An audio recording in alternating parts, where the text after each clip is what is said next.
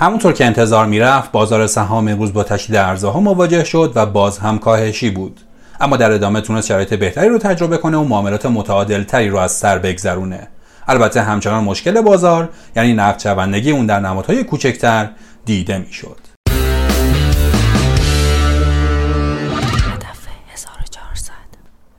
قسمت 206 پادکست بورس پلاس رو تو روز چهارشنبه 20 اسفند ماه 99 مهمان شماییم. ما تو این پادکست به بررسی روزانه اتفاقات بازار سرمایه ایران می‌پردازیم. شاخص کل امروز با کاهش حدود نیم درصدی مواجه شد و به رقم یک میلیون هزار واحدی رسید.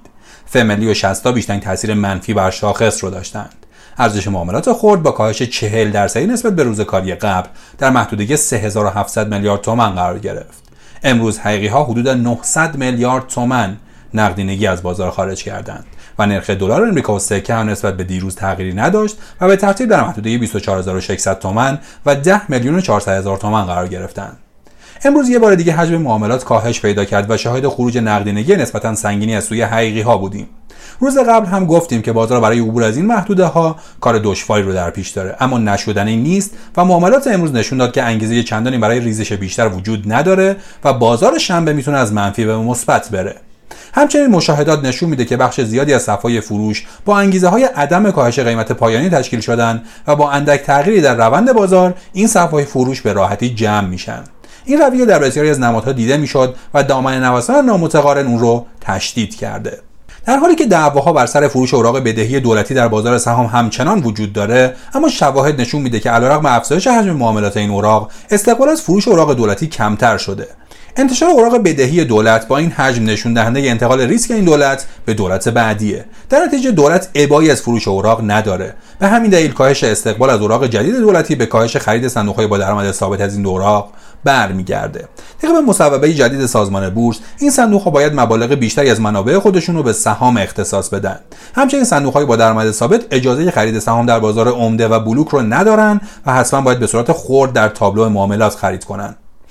بعد از صحبت های عجیب همتی در خصوص اثرات حمایت ایشون از بورس و اثرات افزایشی اون بر نقدینگی امروز یه مقام بانک مرکزی در این باره شفاف سازی کرد. میر محمد صادقی مدیر کل اعتبارات بانک مرکزی گفت امسال حدود 148 هزار میلیارد تومان تسهیلات به بازار سرمایه تزریق شد. در واقع کارگزاری ها این تسهیلات رو در قالب اعتبار به افراد دادن و برای اونها سهام خریداری کردند نه اینکه برای خودشون خرید کنند این هم یکی از دلایل رشد محسوس تسهیلات اعطایی در سال جاری بوده. این اظهارات از اونجا عجیبه که در عمل چنین حمایتی از بازار نشده. در ثانی این ارقام اعلام شده کل رقم اعتبار گردش شده و نه خالص اعتبار اعطا شده است.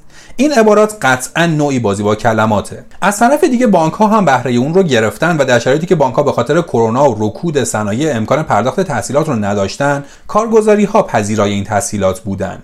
به نظر می‌رسه در حالی که نماگرهای بانک مرکزی نشون دهنده افزایش شدید و رکورد شکنی های جدید آمار نقدینگی مقامات بانک مرکزی در حال جستجوی دلایل و احتمالا فرافکنی این موضوع هستند.